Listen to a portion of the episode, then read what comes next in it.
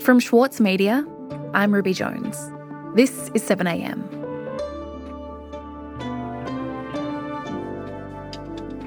Whether it's floods or bushfires, climate disaster is something Australia is going to have to contend with more and more. But so far, we aren't recovering from disaster.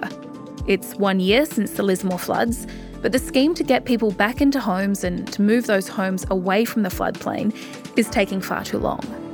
And in the absence of real recovery, what's happening in Lismore is being described as disaster capitalism, with houses on the floodplain being sold to investors looking for a bargain.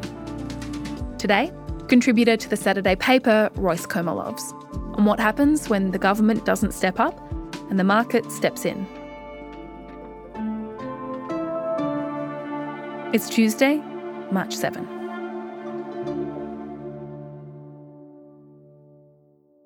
So, Royce, you recently went to Lismore in New South Wales to visit the town one year on from the floods that destroyed so many lives and homes.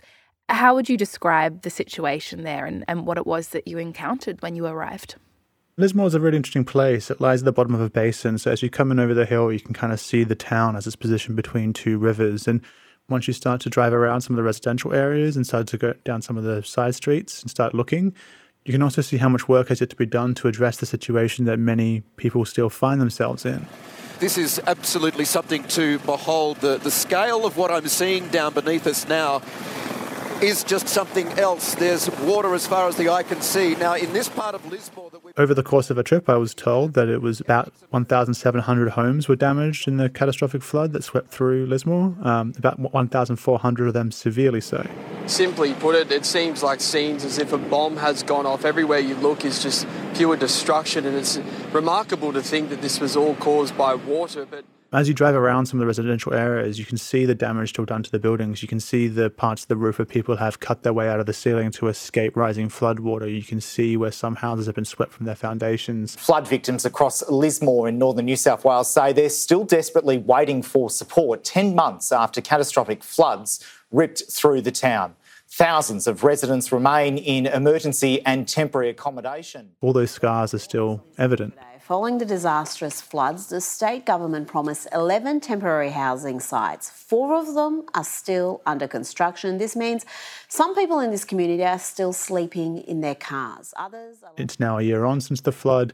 And as people are well aware, there's a housing crisis on, which makes it very hard for people to find alternative places to live. So people are doing what they can with whatever they've got around them. Mm. And so, what does that actually look like, Royce? The people who you met, where are they living and how are they living? For many people, it's hard to find an alternative place to live. There is, you know, with so many homes damaged and unfit for human habitation, it is hard to find an alternative place. If people are lucky enough to rent, that rent is increasing and very high. If people own their own home, they have bought themselves caravans and um, stuck it beneath their houses where they've got their belongings kind of sprawled out around them. Some people are even living inside the buildings themselves, despite the risks from things like mold or other damage, or even if the building might be open to the elements. There is still a core group of people who have sold up and walked away from all this because a year on after the flood, it's just too much. You can see signs of what's happening in the advertisements real estate agents place in their front windows. One we found had a heading that said opportunity awaits. It described the property as a flood affected diamond in the rough that is ready for you to take it to the next level. This classic high set hardwood three bedroom home has incredible potential for a first home or as an amazing investment, promising solid rental yield for years to come. The price of this property was around $225,000, which compared to the Sydney rental market, um, the housing market is a steal.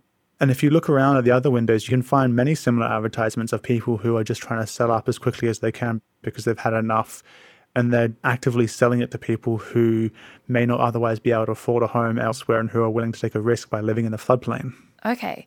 So I thought that the whole idea after the floods was to try and move Lismore away from the worst parts of the flood zone. But you're saying that what's actually happening now, one year on from the floods, is that people are, are buying homes and intentionally moving into the flood zone. This is where things get complicated because the people who are buying these properties aren't to blame for this. The people who are selling aren't to blame for this. They are doing the best they can with what they have around them. You know, people need a place to live, and people who have lived through the catastrophe are dealing with incredible amounts of trauma. Their mental health is suffering, and they want closure. They want to move on with their lives rather than living in stasis.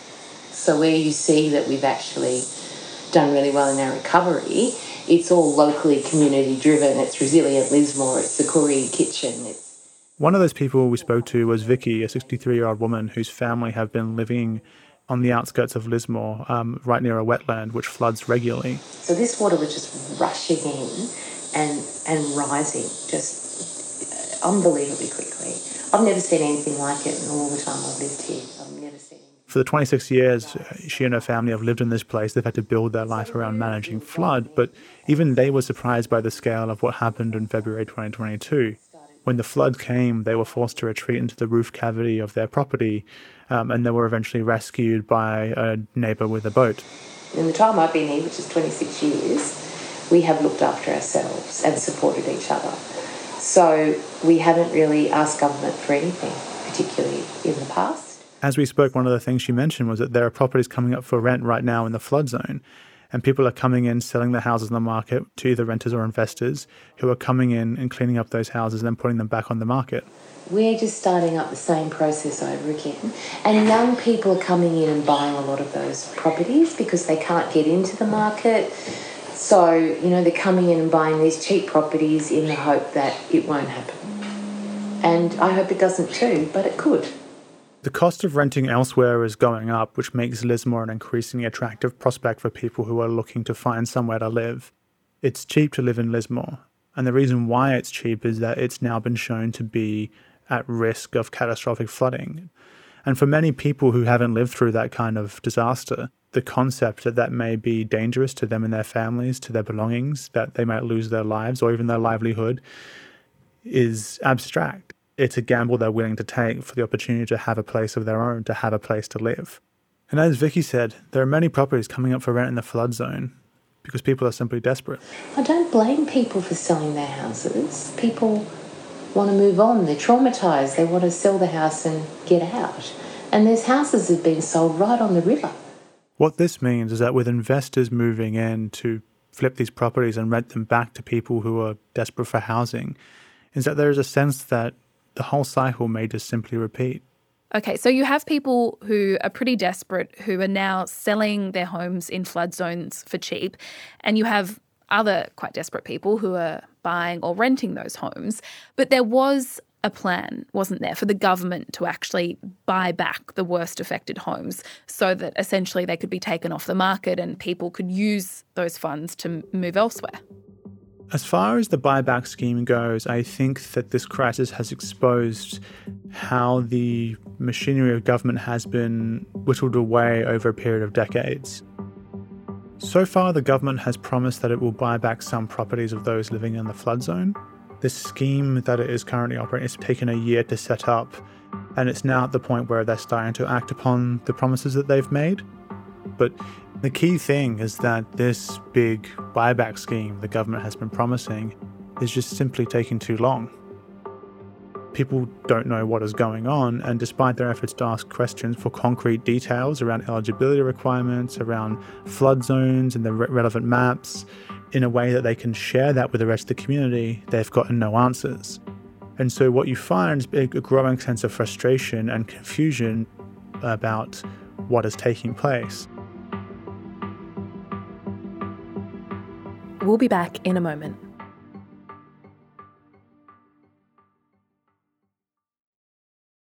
Need a reminder of what political leadership looks like? Australia's master of political satire, Jonathan Biggins, is back embodying the iconic Paul Keating, visionary, reformer, and rabble rouser. Due to overwhelming demand, one man comedy The Gospel According to Paul is returning to the Opera House, on from the 4th to 23rd of June for its final term ever. Secure your tickets now at sydneyoperahouse.com for an unforgettable evening.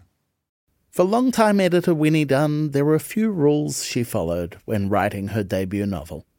I really don't subscribe to writing for the sake of, you know, trauma dumping or getting your trauma out. That's what a therapist is for. Please, please go see a therapist. We're very pro therapy on yeah, this. Yeah, if that's no. if that's what you're using writing for.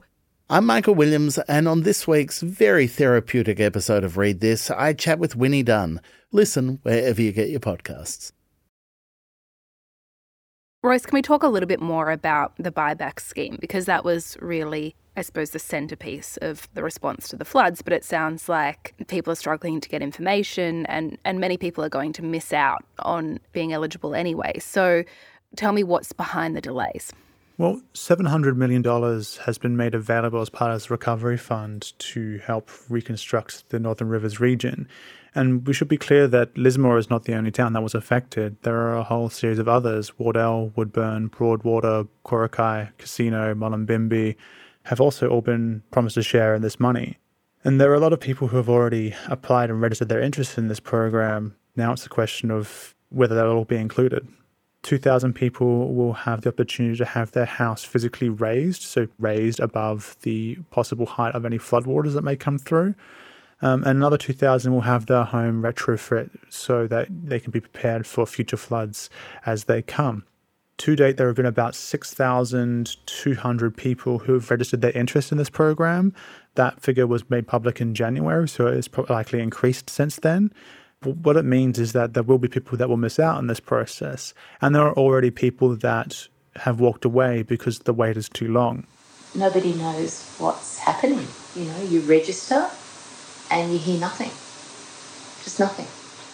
You can send the corporation an email, you'll get an auto email back saying we'll contact you in 10 days. You never hear from them again. The big issue really is transparency.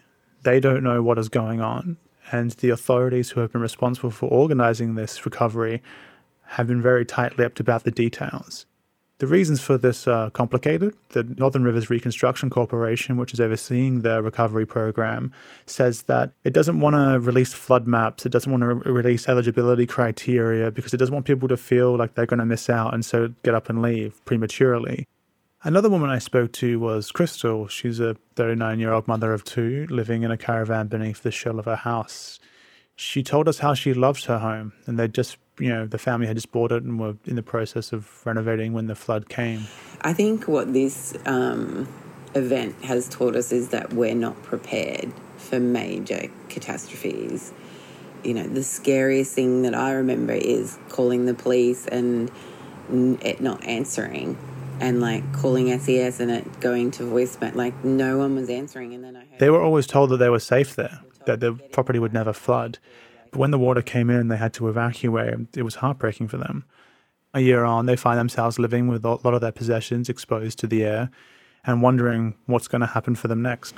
You kind of got a plan for, but we don't know what we're planning for. We don't know if we're relocating, or we don't know if we're what we're eligible for. So yeah, the buyback, yeah, it's been pretty disappointing how that's been rolled out. And so many people find themselves confronted with a situation where the big government project to move them off the floodplain as part of reconstruction is just simply taking too long. And the lack of information is leaving them hopeless. If they had rolled out the buyback thing, maybe people wouldn't be selling, they'd be waiting to see if they got the buyback, and then more homes would be relocated out of here. And so, what do you think is underpinning that then, in terms of, I suppose, how fit for purpose this buyback scheme is at all for the problem that it's really trying to solve here? I don't think the state of New South Wales was prepared for a disaster of this scale, and especially on the back of the bushfires that tore along the east coast.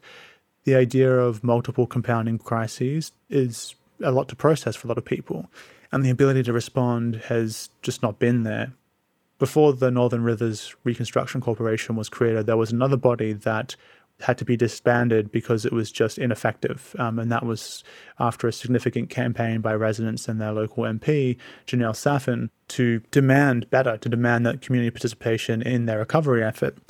And a lot of work has been done to try and involve the community to this date. There have been many information sessions have been held. However, there is still frustration amongst you know residents who say that these sessions, these talks, um, have been very light on detail and very heavy on aspiration. Mm. So it's clear that in Lismore and, and the surrounding areas, people are feeling let down by the government response and and that a kind of hollowed out public service is not really capable of responding in the way that might have been hoped. And at the same time, the markets are perhaps responding in a way that's exacerbating the problem for people. We know that when it comes to natural disasters, it's not going to just be Lismore. When we look to the future, whether that is flooding or bushfires in other towns in Australia, is there a warning here in what's unfolding in Lismore right now? The thing about Lismore and what's taking place now in the aftermath is that really no one should have been surprised by this in one sense because we knew climate change was going to be an issue. We understood that it was going to make weather events more extreme and not just more extreme but also more frequent. The inevitable consequence of climate change means that we are going to have more of these disasters over the long run. According to one international body, there are 48,900 people who have been internally displaced by extreme climate events in Australia. And Australia is a country that doesn't like to think of itself as a place with internally displaced people. When I was in Lismore, we also spoke with the Greens candidate for Lismore at the upcoming state election, Adam Guise. He described the situation as disaster capitalism, which is the situation where government either does not respond or takes so long to respond to a crisis that the private sector starts taking advantage of circumstances on the ground. With more people moving into the floodplain who have never experienced anything like what was seen in February 2022, if it happens again, they're going to be exposed. Royce, thank you so much for your time. Thank you.